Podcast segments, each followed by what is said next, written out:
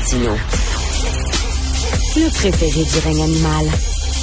Bonjour, les petits lapins. Petit lapin, petit lapin.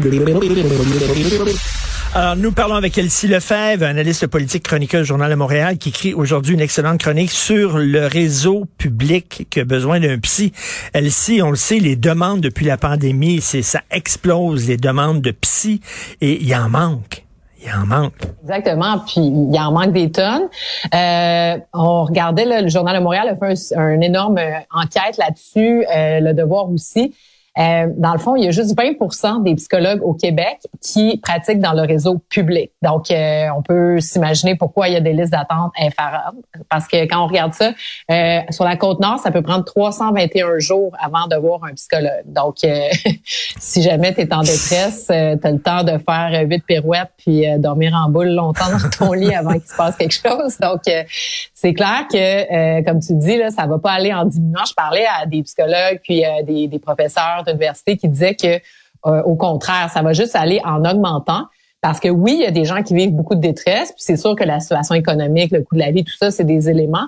Mais la, la santé mentale, on l'a démocratisé, on en parle davantage. Mm. C'est plus quelque chose de honteux. Là. autrefois, euh, ceux qui allaient voir des psys, c'est des gens qui avaient vraiment, vraiment, vraiment besoin.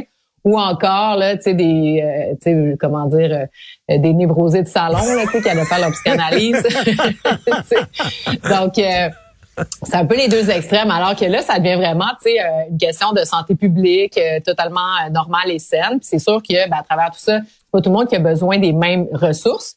C'est là le, double problème, c'est que dans le secteur public, ben, comme on se l'imagine, ben, c'est les cas les plus lourds. Donc, ceux qui ont vraiment des conditions mmh. avec plusieurs diagnostics, puis donc qui sont souvent davantage en crise, alors que ben, dans le privé, ben, on peut s'imaginer aussi que, ben, évidemment, ils ont peut-être quelques petits colos, mais la plupart du hmm. temps, euh, c'est des gens en peine d'amour euh, qui sont en crise existentielle. Je, ne nie pas du tout les, hmm. problèmes que ça peut générer. Euh, je suis déjà allée moi-même, mais c'est pas du tout le même genre de pratique clinique. Et là, hmm. ça rend la situation d'autant plus grave que ben ceux qui sont, on parle des infirmières puis des préposés aux bénéficiaires qui sont plus capables dans le réseau public, ben tu sais, on, on, a un peu la même situation que les psychologues. Et le salaire est 44% plus bas dans le public. Donc là, tu sais, je veux dire, pour le double de la paye, ben tu vas aller travailler avec des gens euh, dans un petit, euh, petit salon cosy euh, avec une petite banquette, puis euh, une lumière tamisée, alors que de l'autre bord, t'es t'es d'un néon dans le fond d'un C'est ça, c'est ça que tu dis. Le, privé est en train de, de vider le système public. Là, écoute, même pour les infirmières, c'est plus avantageux de travailler au privé, etc. Donc, on est en train de siphonner totalement le système public. Ben c'est ça. Donc les, salaires sont pas compétitifs du tout. Donc là, il y a des négociations. Tu sais, en ce moment, on parle beaucoup des négociations du secteur public. Bon, on parle beaucoup des enseignants, des infirmières, mais les négociations en cours touchent là toute la fonction publique. Donc ça touche notamment les psychologues. Alors euh, c'est certain que pour eux, ça prend un rattrapage extraordinaire. Tu sais, euh, la, la, Sonia Lebel a annoncé 9% Bon, on s'entend que ça sera pas 9% mais même si elle montait à 20% on est encore bien en deçà de ce que ça prendrait pour les ramener. Fait que ça, c'est un des problèmes. Donc, le, le, problème qui est identifié comme la raison numéro un pour partir dans le privé. La deuxième chose, ben, c'est juste le nombre de psychologues point à la ligne. Donc là, ce qui se passe, mhm. c'est que quand tu veux devenir psychologue, euh, bon, tu dois faire un baccalauréat, donc il y a quand même plusieurs centaines d'étudiants qui s'inscrivent à chaque année. Mais l'enjeu, c'est que pour devenir psychologue, tu dois faire un doctorat. Donc, tu passes du baccalauréat au doctorat, mais il y a juste un étudiant sur six qui est amené au, amené au doctorat. Donc là, il y a, un goulot d'étranglement, puis il y a trop peu de psychologues qui sont formés clairement. Donc, c'est sûr qu'il en manque. Et ceux qui sont au bac, ben là, eux autres se retrouvent gros gens comme devant parce que là, ben, leur rêve de devenir psychologue se passera pas. Alors là, le ministre Carman nous a annoncé, OK, on va valoriser les, euh, les formations connexes, donc pour aider les, les psychologues, mmh. donc des genres de techniciens ou des psychothérapeutes ou, tu sais, bon, fait que ça, c'est une bonne affaire, c'est vraiment super, tant mieux, bonne nouvelle, parce que là, on laissait sur le carreau cinq, cinq étudiants sur six, c'est pas, en tout cas, bref, c'est ben comme une perte euh, de connaissances. Mais par contre, euh, là, ils ont annoncé que pour euh, un grand chantier, pour mobiliser, puis pour avoir plus de psychologues, donc là, ils se sont entendus avec les universités, ils vont avoir à terme sur quatre ans 78 par année de plus doctorants, donc futurs psychologues, 78. Je veux dire, c'est comme une joke, là, 78 pour tout le Québec. Alors que, tu sais, je veux dire, on est bientôt 9 millions de personnes ben avec tout ce que les gens vivent donc, euh, moi, je, je, fais appel à la ministre Pascal Derry, là, qui est ministre des Affaires euh, des, de l'enseignement supérieur. Qu'est-ce qu'elle attend? Parce que là, l'autre chose, c'est qu'il y a le directeur du département de psychologie de l'Université Chabot qui avait lancé un cri du cœur euh, au printemps dernier en disant la psychologie, c'est les étudiants les moins bien financés, c'est les départements les moins bien financés. Tu sais, comme, euh, tu sais, chaque étudiant à l'université, par exemple, ça vaut 5300 dollars environ. Fait que là, le département reçoit ça pour former ses jeunes. Mais si tu étudies en ingénierie, par exemple, ben là, ça va être fois trois, fois ben quatre. Donc, ils vont plus d'argent. Mais psychologie, tu sais, je veux dire, c'est vraiment la base. Donc, les universités ont pas intérêt comme à investir là-dedans.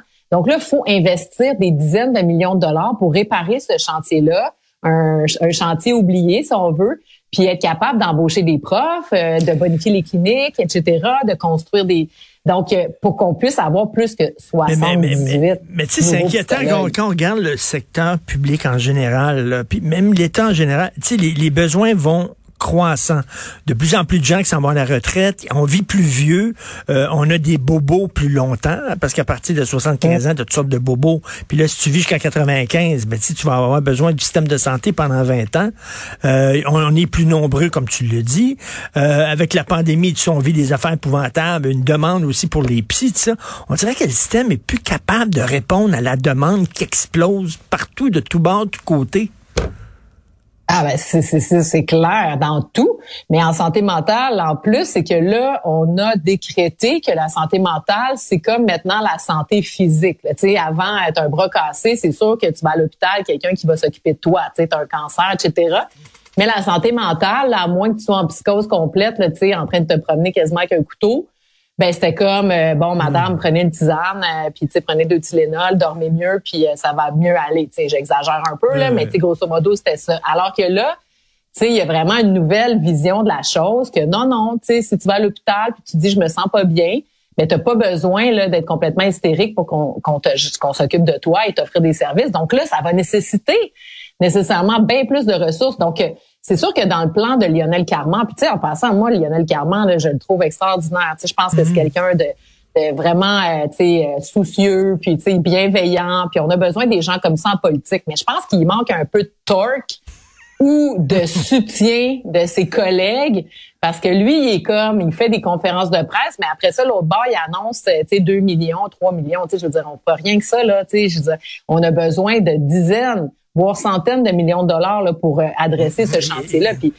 sais, oui, il y a les gens de la DPJ, il y a les enfants de la DPJ qui attendent aussi. Là, c'est pas juste des, tu sais, donc. Euh, vraiment, là, c'est un chantier à Et, et quand on dit, euh, quand on dit, là, on n'a pas d'argent, il y en a de l'argent. On l'a vu pendant la pandémie, ben Il y en a, il y en a de l'argent, c'est des choix politiques.